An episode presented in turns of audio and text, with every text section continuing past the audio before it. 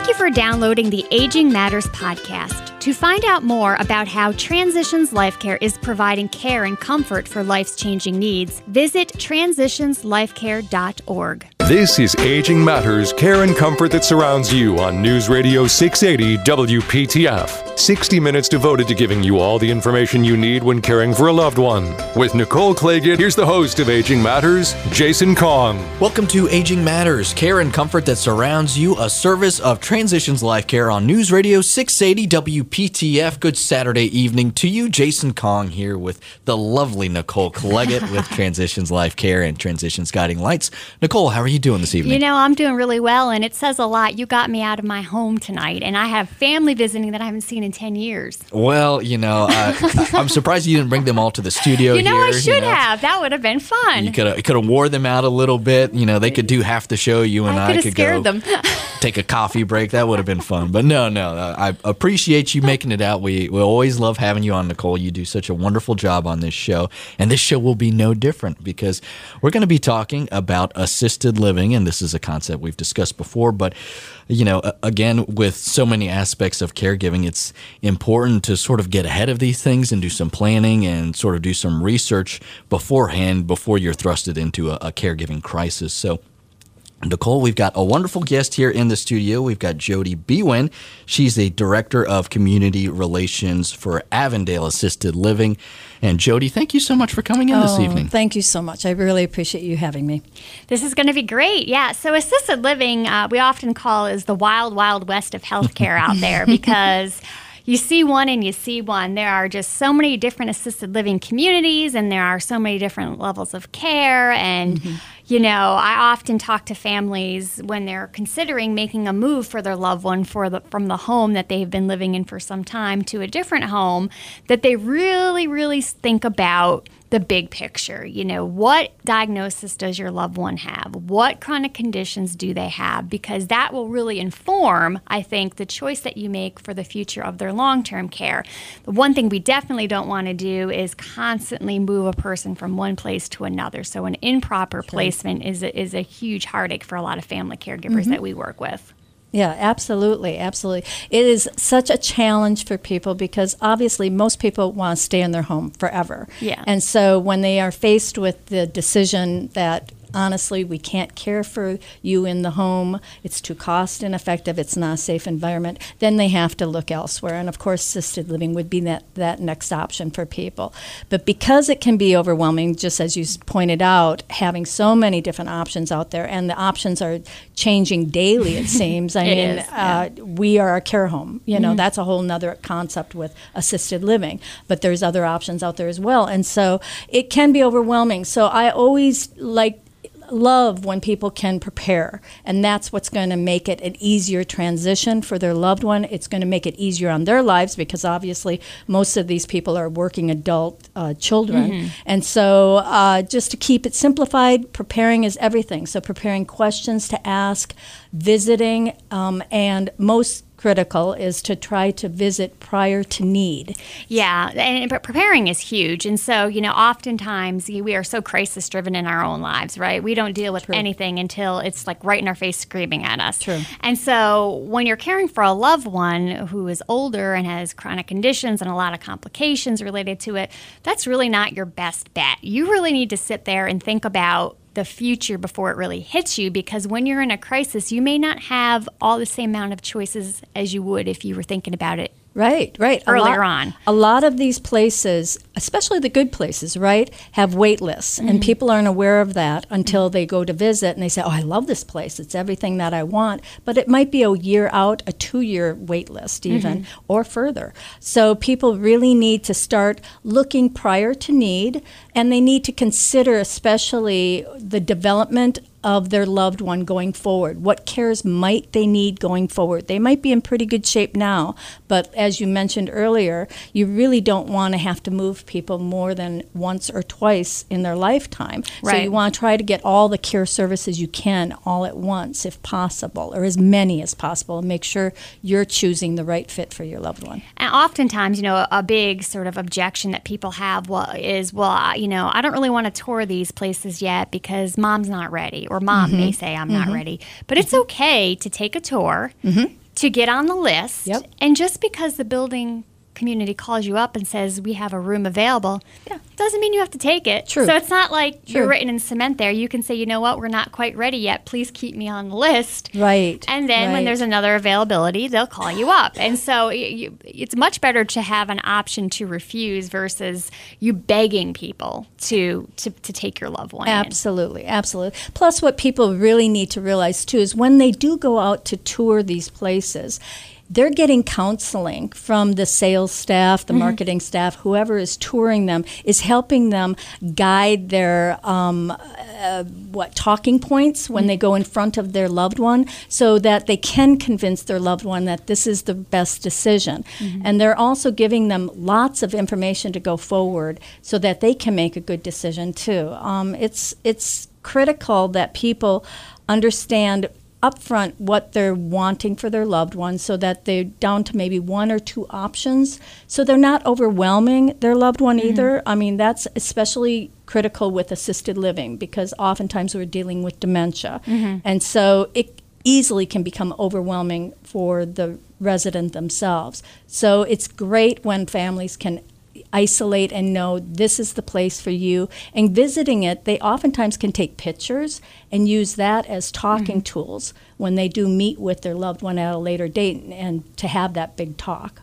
One of the things, too, that I think a family caregiver needs to take in mind when you start going around looking with your loved one in mind is truly keep your loved one in mind, not mm. what your preferences are and what you find beautiful and appealing, right? So, Absolutely. you know, we are, you know, in this specifically in the nucleus area of Raleigh, Durham, and Chapel Hill, we have so many options for assisted living, independent living, and so on and so forth. And there are there are literally growing up left and right in brand new, beautiful places that look a lot like what you might think would be really awesome to have in your house. Those granite countertops, mm-hmm. those stainless steel appliances, these plush rugs, et cetera, et cet- et cetera but you need to look beyond that, right? Because some of the older buildings, even, you know, they may not be as beautifully furnished as some of the newer ones, but really what it's going to need to come down to is that level of quality of care. True. You need to talk to those buildings uh, about, you know, their staff turnover rate. You need to watch for the interactions between those personal care assistants or the certified nursing assistants and the residents, because the reality of it is, the CNAs or the nursing assistants are the backbones of these of these properties. And so if you don't have if you have a high turnover rate or if you don't have what you see as a lot of really good interaction going on between those individuals and the residents, that's really going to ultimately be the quality of life that your loved one receives. Absolutely. I mean, no way is a floral arrangement going to care for your loved one, right? It makes you feel better a little bit, though. it looks gorgeous Yeah, in yeah, the yeah. entryway, right? But ultimately, especially with assisted living, it's all about the care, um, and that is critical. So yes, I always tell people or try to coach people to ask about the care ratio. How many how many residents does each caregiver have to take care of? That's really really important because in some places they're overwhelmed. They don't have time to spend with the with the loved ones that and they mm-hmm. want to be able to spend time with the residents, but they don't have that luxury, right? And so oftentimes they're rushed, it feels rushed, they're exhausted. All of that plays into the care. And so it's really, really important that um, the quality of care is there, that they do have a little bit more flexibility in terms of what they can offer the people and being able to tailor the care to the individual. Getting to know the individual is really, really important and what their needs are. Um, so that's that's really important, and equally important, I believe, too, is the oversight of the care um, and knowing what systems do you have in place um, to track medication management, for instance. What safety features do you have in, in the home or the community? Um, a lot of these are very, very important aspects. In addition to still understanding what type of activities do you offer. Um, how often is that changed? Is do you do one-on-one activities? Because a lot of times with assisted living, people are more in a one-on-one type of activity um, mode, so to speak, versus group setting um, type uh, level of care. So that is equally important. So engagement is very important on assisted living level. Yeah, asking those questions and knowing what to expect is very key. We're having a great discussion with Jody Bewin. She is the Director of Community Relations for Avondale Assisted Living, and we're going to continue our conversation right after this. Stick around. You're listening to Aging Matters, care and comfort that surrounds you, a service of Transitions Life Care on News Radio 680 WPTF. This is Aging Matters, care and comfort that surrounds you on News Radio 680 WPTF. Joined by Nicole Clagett from Transitions Guiding Lights, here's your host, Jason Kong.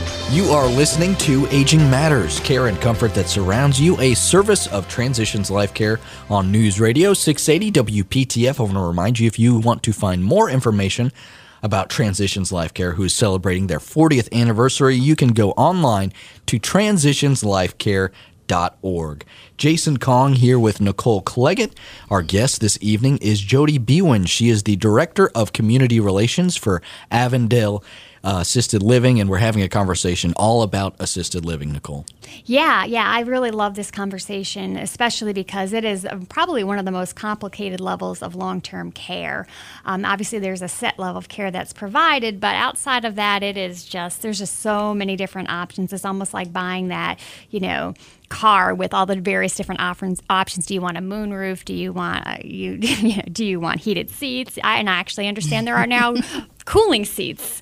So that, I guess we could use those in the South sometimes. I haven't felt that yet this year, but um, let's talk a little bit about pricing because my understanding, um, last I checked into this, is that there are basically two types of pricing. There is sort of a flat rate, and then there is a tiered rate. Right, or a la carte. There is actually a third as well that I've seen out there.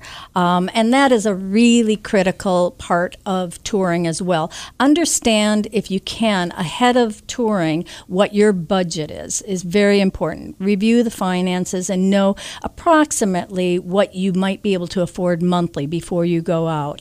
Um, because that, that will be really important as part of, obviously, as part of your decision. Well, but, and a misnomer is Medicare pays for this. Well, exactly. And, and it doesn't. And it does not. Yeah, Miss, Uh, Medicare will pay for the health component of it, so doctor visits, that sort of thing. But yes, it usually is private pay.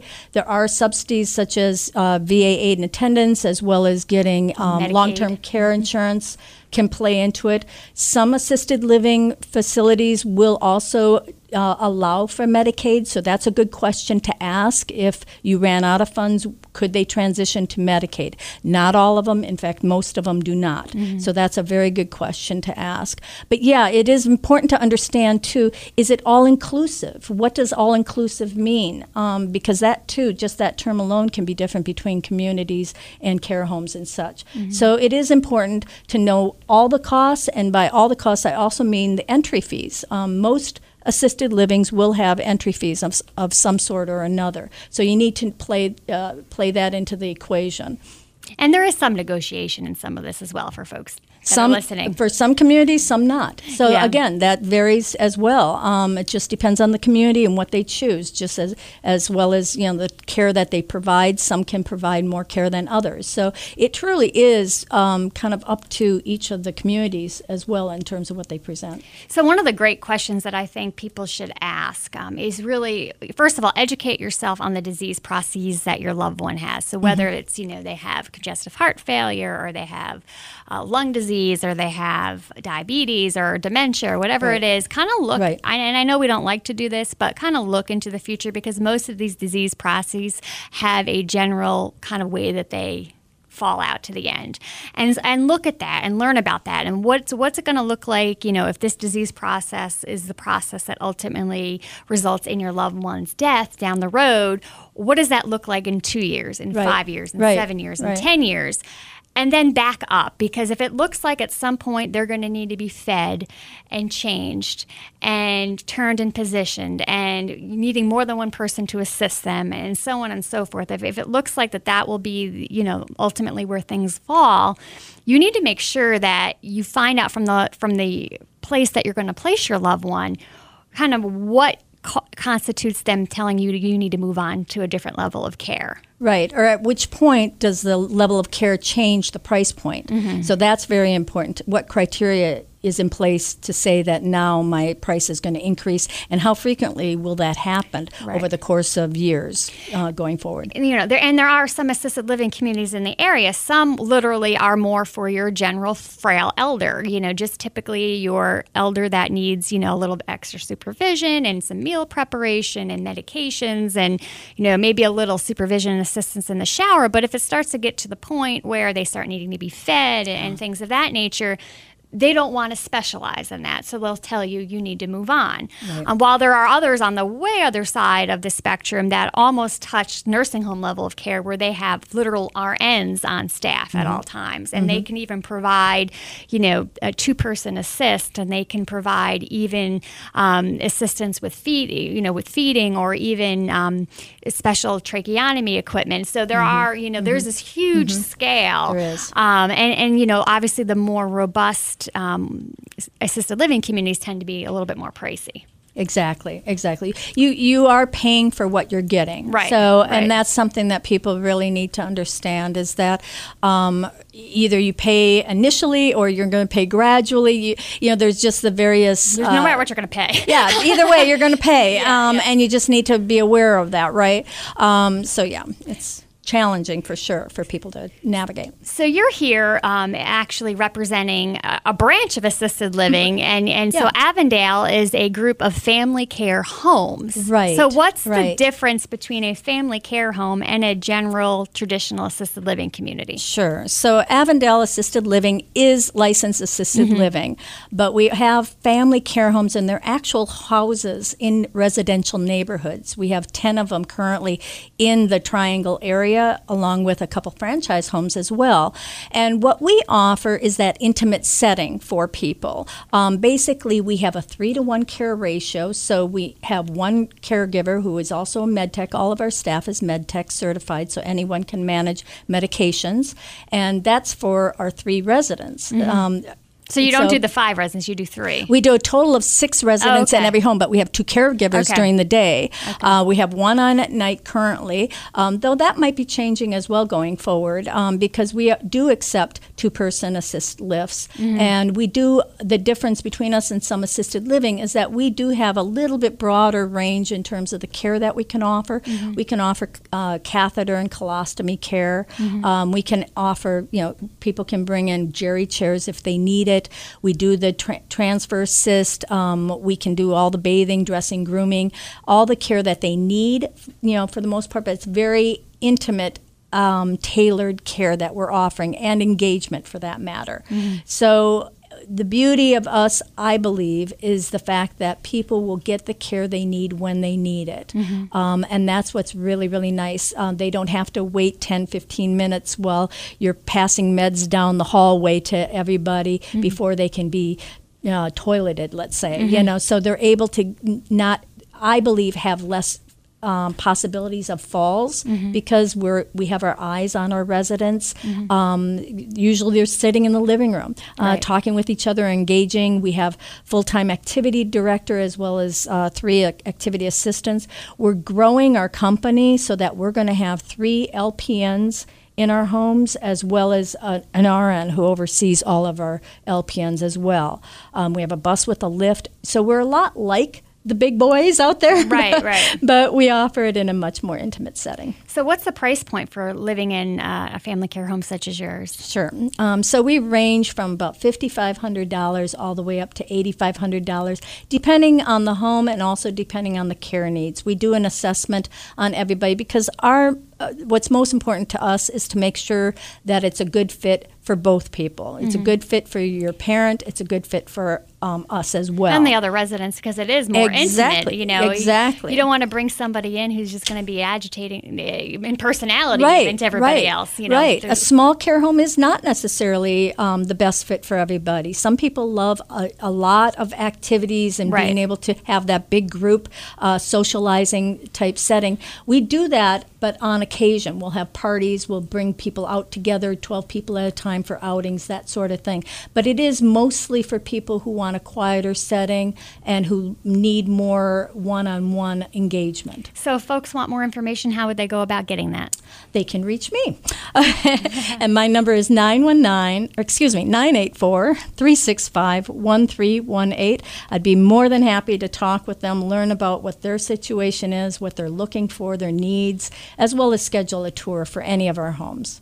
That phone number to get a hold of Jody is 984 365 1318. 984 365 1318. Again, Jody Bewin, thank you so much for coming in this Oh, evening. Thank we you. I really it. appreciate you having me. Well, we loved having you on the show. This was a fascinating conversation. If you want to hear more of it, again, head on over to WPTF.com, head over to the Aging Matters section, and there you can find. Uh, this episode when we uh, finish up the program tonight, as well as every other episode that we've done of Aging Matters. Stick around, back with more right after this. You're listening to Aging Matters, care and comfort that surrounds you, a service of Transitions Life Care on News Radio 680 WPTF. This is Aging Matters, care and comfort that surrounds you on News Radio 680 WPTF. With your hosts, Nicole Clagett and Jason Kong. You're listening to Aging Matters, care and comfort that surrounds you, a service of Transitions Life Care. It's your life, your care here on News Radio 680 WPTF. Jason Kong here with Nicole Clagett, and we're welcoming, welcoming in a return guest. We've got Sam Hershey back with us again. He is the founder of EVIM Solutions. Sam, thank you so much for coming back on the program. Thanks for having me. And Nicole, we're going to be talking a little bit about empathy. Yes. And this is, uh, I think, very important when it comes to caregiving and, and going down these these journeys. Yeah, and I, you know, empathy and sympathy, those are kind of two words that people interchange and often miss, mix up. And, you know, sympathy is more about feeling sorry for a person. Oh, I'm so sorry you're going through this situation. And it can be rather degrading for an individual to feel like somebody's feeling very sympathetic towards them. Whereas empathy is is a, is actually a lot more difficult to attain and achieve.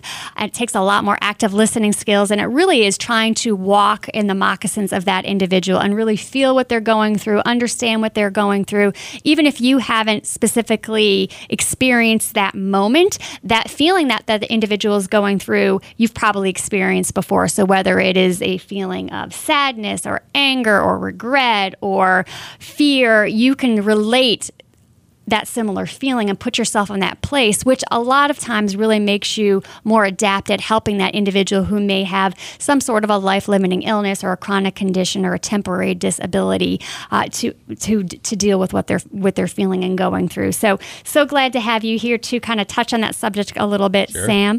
Um, so let's talk a little bit about that. You know, how do you really find as a healthcare professional yourself utilizing empathy really helps you engage with the uh, customers that you work with? Well, I, I have let me start by saying I think you hit the nail on the head perfectly when you said it's about uh, active listening, and we don't do that enough. No. You know, too often it's you're just hearing, waiting to say something or waiting to ask the next question instead of really absorbing what somebody is saying. And if you just stop you know stop thinking about what's next and just listen to somebody. You can really that's how you empathize. Right. really really listening taking in what they're saying. Don't be in a hurry to switch topics or to ask them something else and just listen. And i think that's been something that's been a part of my entire life um, something that i wasn't even aware of and you know until relatively recently that that's just been a trend for me. But i just find it so critical in every aspect of life and and nothing more important than when somebody is sick and somebody needs help and needs assistance and and needs some home care or caretaking. Um, just listen. Yeah, and you know, um, so there are, are basically five actual steps to the active listening process. And if you're actively listening well, you are quite frankly exhausted. I mean, by the end of that process, you know, you really feel that entire process in, in every part of your being. Uh, and the first part is really just paying attention, right? So, you know, we all land into every situation that we're in, and we're so busy, constantly connected to our phones and and everything that's going on around us. But we need to remember when we get into that sacred space with another individual who's going through something traumatic to them, may not be a crisis to you, but maybe to them, the first thing we need to do is kind of put all that stuff, pack it up, and put it aside, and just take a moment to be intentional and truly pay attention to that person. Because whenever we come into a meeting, whether I walk into the studio today to talk to Jason or whatever it is, we both have, you know, an idea of what we want to talk Right. about. And so the first thing is, you know, put your stuff aside and just pay attention to that individual and listen to what they have That's to say. That's right. That's right. And and I've been um, I'm a trained uh, life and executive coach, so that is r- basically rule number one for Mm-hmm. us as well. If you are not fully focused on what somebody is saying, you're never going to help them. And I think that really applies throughout life. I mean, like you said, be intentional whether you're training for a sport or studying for a test or just listening to somebody. Set everything else aside, focus on what you're doing. Be intentional. I, I love the way you said that. Well, and I tended to be the, the kid in school. When I had an idea, my hand was up and I was going, ooh, ooh, ooh, ooh, me, me, me, me, me. I was the exact opposite. and so because I just had to get it out. Yeah. So you know, if you have that type of a personality, because your your your thought process is moving so fast, and you're coming up with all kinds of creative ideas of how you might be able to solve the problem Right. for a person, which is we need to touch on that. We're not here to necessarily solve the problem. One one way to handle that is bring a notepad with you, and you can just you know even kind of set it up in advance when you're having that meeting. You know, I'm going to have I have to have the sheet of paper here because as you're talking, you may That's say right. something that may trigger something, but I don't want to interrupt you. So it doesn't seem that you're rude that you're writing something down or ty- typing something in your phone. So they know know you're actually paying attention to them, and that way you can put that down, and then you can get back to paying attention. That's right. to the to the and I conversation. and I would say you know have a have it's okay to have notes when you're listening to somebody. Mm-hmm. Um, I think the important thing is really the phone. Put the phone away Mm-hmm. because the phone. If you have a notepad, you you don't have other distractions on Right. that notepad. If you have a phone. You can. It's easy to open a web browser Yep. or check your email real Right. quick, and you, then you're not fully focused on what you out. should. Yeah, exactly. which is why we're not supposed to be doing that while we're driving. That's right. So the next thing we need to do is really show that we're listening, right? Yes. And so um, give us some ideas at how do you actually show a person that you're listening? I think just I, I don't think it takes a lot. I think just um, you know, it can be a facial expression. It can just be a little nod. It can be um, saying how you understand. Uh, but don't go. I wouldn't go too far.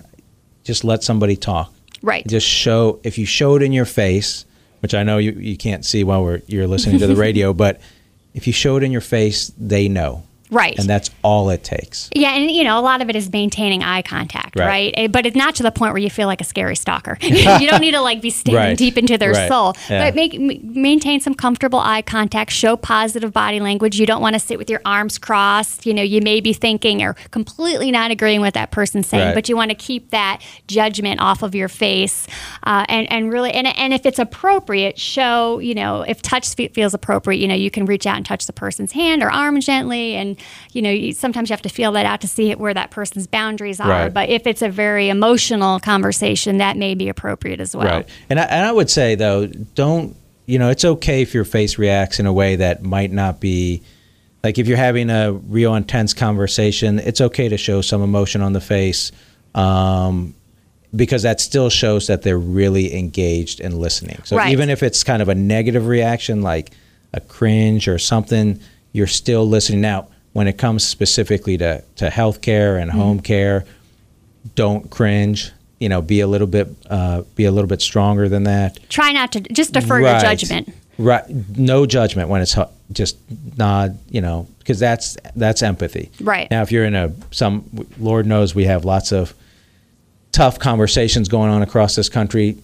I had one recently where my face was cringing, and you know that happens. But home care, hospice care, be aware. And I think this goes to being aware of your environment. Be aware of who you're talking to and what the situation is. Kind of, you know, what you got got uh, too early on. Being intentional. So know the topic, know what you're talking about, know what you're listening for. So the next thing I think we, we should touch on as well is is providing some feedback to that person. So there are pa- parts of the conversation where there may be a pause, and I will be the first one to tell you we are we are so bad at this in the United States, and and I do this, and it is actually sometimes regional, right? So I'm originally from the north, and right. so we tend to talk, talk, talk, talk, talk, talk, talk, talk, talk, yeah. and then I have a, an Italian background, so that makes it even worse. talk, talk, talk, talk, talk, talk, yeah. talk, and emotional, and so um, we are not comfortable with the pause, and sometimes people just need to say something, and that awkward pause is sometimes a very healthy space for that person to be in. And you don't always have to fill that in with lots of talking. You may feel uncomfortable with that pause, Right. but just kind of get familiar and get more settled with that with, with with that feeling. And especially older adults, a lot of times they need time to say something and, and and you need to give them more time, especially if there's a cognitive impairment involved, to regather their thoughts and then say the next thing as well. And if you're not sure you're understanding what that person's saying, try to sort of reformulate what they just said in a different way and repeat it back to them. So you're not going to be a parrot and say Polly want a cra- cracker, Polly want a Right. cracker. But if they said, you know, I'm I'm really just nervous about the idea of bringing someone from the outside into my home, you could say something like, you know, if if I'm understanding you correctly, the idea of bringing in a stranger to the home is really starting to make you feel uncomfortable. Let's Right. explore that a little more. What about that makes you feel uncomfortable? Right. And then that way they feel like they were heard, that you understand their emotion, and then you can open up the conversation to really figuring out what the actual issues are at, at hand. Yeah, you sound exactly like a life coach. Have you had? have you actually had that training? I or have not. This is my personal life. There you go. because it's perfect. You you don't need to fill the silence. right. Okay, you want to let people think. Um, the way you asked a question, a what question specifically, you know, as opposed to a yes or no question, which doesn't lead to a wider conversation. And I would say also though, don't hesitate to ask someone for clarification. Right. Like, hey, what did, what exactly did you mean by that? Mm-hmm. Or and and you can do it in a very calm, non-judgmental voice, Right. and just say, you know, I'm not I'm not totally clear. S- Can you say that again so I get, get clarity? And that's totally fine. Yeah.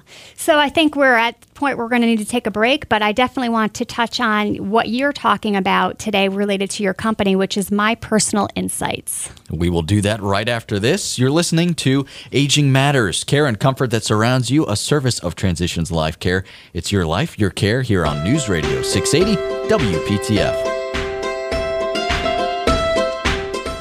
This is Aging Matters, care and comfort that surrounds you on News Radio 680 WPTF. Joined by Nicole Clagett from Transitions Guiding Lights. Here's your host, Jason Kong. You are listening to Aging Matters, care and comfort that surrounds you, a service of Transitions Life Care. It's your life, your care here on News Radio 680 WPTF. Jason Kong here with Nicole Clagett, and our guest in the studio right now is Sam Hershey. He's the founder of Evum Solutions, and we're having a conversation all about empathy. And Nicole, you're you and Sam have been kind of taking us to school here because I, th- I think these are some really good tips that people don't often think about. You know, a, a lot of times conversation and listening, where these are just sort of ingrained habits, and it, it takes some effort to sort of step away and, and pull back from that. Well, and especially when when you're t- when you're engaged in very high emotional topics. So that you know the things that Sam and I were talking about before the break related to active listening really can be applied to anybody in their mm-hmm. life at any point, whether it's you know dealing with a snarly 15 year old to you know dealing with some spousal related issues to you know even an issue in your work group, um, you know wherever you work. If you really apply those tools, I think you'll really find that most of our failures in our in our world have to do with communication breakdown. And so, you know, as human beings, we have this amazing ability to communicate, but we're really not that great at it. Yeah, and I, I think one thing that we didn't touch on, but is also important, is when you are there listening, if you're starting to feel emotional, it's okay to step away for a few minutes. Yeah. You know, just to kind of try to be aware of yourself and, and say, you know what, I'm going to use the restroom real quick, Yep. go gather your thoughts, or go get a glass of water Yep. or something like that. Can we just take a break for a moment? You know, I think I think this is you know for me this is just you know I, I just want to take a moment just to reflect and Yeah. can I get you a beverage? And these are these, these can be heavy topics, Yeah. so it's okay to do that. for sure. So you have an interesting website that I was uh, able to pull up called My Personal Insights. Talk to us a little bit about that.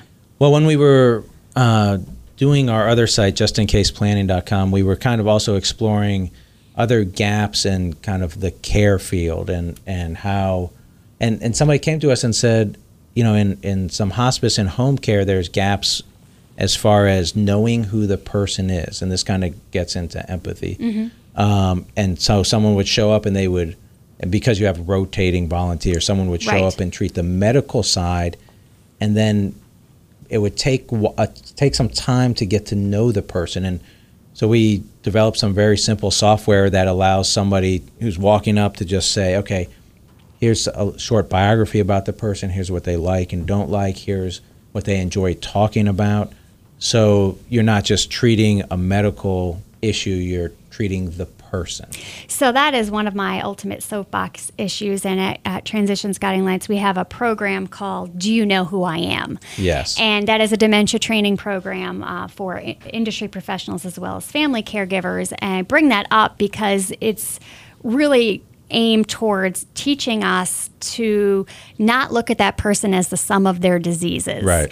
And that's very, and unfortunately, just the way the healthcare system is created, you know, the very first thing that you get is, you know, a, a history and physical on the person. So Right. they have diabetes, hypothyroidism, uh, you know, they have mild dementia, you know, whatever. They have a, a plantar's wart, whatever it may be. That's what we see about that person. And then we take them into our buildings or we take them under our care, and then we learn about who they are. Right. And so this this training that I put together specifically related to people with a cognitive impairment really focuses on knowing who that person is and and the things that they used to enjoy before they were afflicted by Right. their disease and utilizing those things to help you meet your goals. So when you have a person with a cognitive impairment who is really being what we call combative or resistive to care, uh, which basically means they don't want to do what you want them to do when you want them to do it, and they may become you know physically or verbally um, they may they may you know hit out at you or, or yell out at you that sort of thing it, it's a lot of it's because that person's just not understanding or they're feeling out of control. But if you actually utilize some of the things that they used to enjoy to meet those goals, then that person has a better quality of life, and then you as a caregiver have a better experience. And so, you know, one of the exercises we do in the training is, uh, you know, I'll stand up there and my co-trainer, and we'll say, okay, everybody, write down the top ten things that you think we both enjoy doing, just Right. by looking at us. Right. And so there's this whole list of everything that everybody thinks that we enjoy, and um, 99% of it's wrong. You know, they automatically assume I'm a ballet dancer, can't even touch my toes. They think Yeah. because I'm thin, I love to run. I get a runner stitch. I hate running. and so, you know, so they make all these assumptions by my appearance, Right. um, but they don't really realize I love baking. Doesn't look like I eat much, but I do. And so, you know, we do that to the people we move into our buildings. We do that Sure. to, you know, the people we bring under our care. So if you stick me in a running group when I'm 80 years old, I am not going to be a happy camper. So really knowing who, who that person is and adapting some of those tasks to make them successful is so important. And I think it's also good a good exercise for the family member who's helping fill out this software or filling out um, the program you guys have to kind of remind them that you know it's not like I have a 95 year old grandmother. She has dementia, and you kind of sometimes think, okay, that's who she is. Right. She's 95 and she has dementia and doesn't know who anybody is really anymore.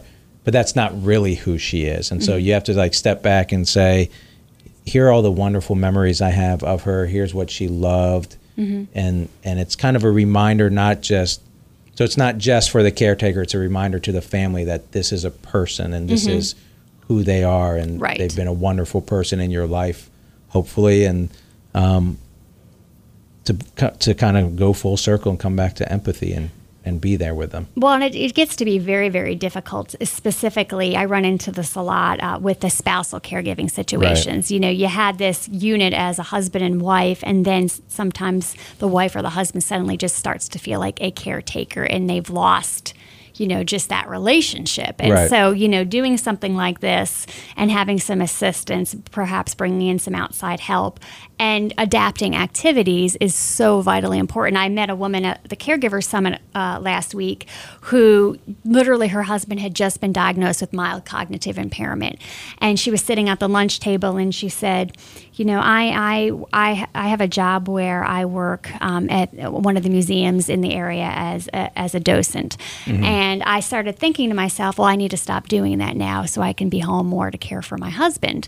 And I looked at her and I said, Well, you know, is he is he still safe to be home alone? And and she said yes. And I said, well, you know, does it feel like a burden for you to do this? And she said, no. I just feel like that's what I need to do now. And I Right. said, well, You know, one thing is for sure, and I've been a caregiver twice, is if you stop doing the things that fill your cup, Right. you are going to completely lose yourself in this caregiving. So whether or not, you know, he can appreciate the fact of the things that you do and can maybe talk about them as much, you're still going to have that little support network around you Right. in this space. So as long as you can feel still feel like you're you can do this, I really would encourage you to continue to do that. And everybody at the table who'd been caregiving for a long time fully agreed. And she said she came to the conference looking for that answer.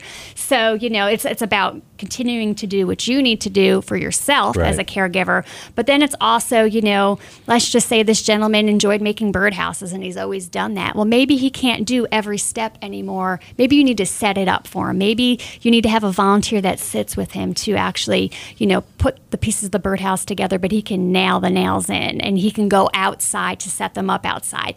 That's what we need to be doing as a community to look at how do we help engage our older adults, in my opinion. And I think that applies directly to pa- parents too. And I, as someone with a five-year-old, I'm technically a caregiver in some way. Yes, and, yeah. And it's No you know doubt. it's making sure. But I do the same thing. I make sure that I still do other activities that are good for me. So when you're whenever you're a caretaker, whether it's for a kid and uh, an aging adult, somewhere in between, make sure you're still doing activities for yourself Right. and that will that will make you a better caregiver. That Right. will make you much better caregiver because you'll have the outlets that you'll need and and you'll just feel more fulfilled and and your caregiving it'll be reflected in your caregiving and they will appreciate it. So let's mention your website for folks and how they can get a hold of you all if they want more information. Uh, it's my personal insights. Um, we're geared mainly towards home care facilities or hospice care facilities, but it can be used on an individual level. It's pretty simple software,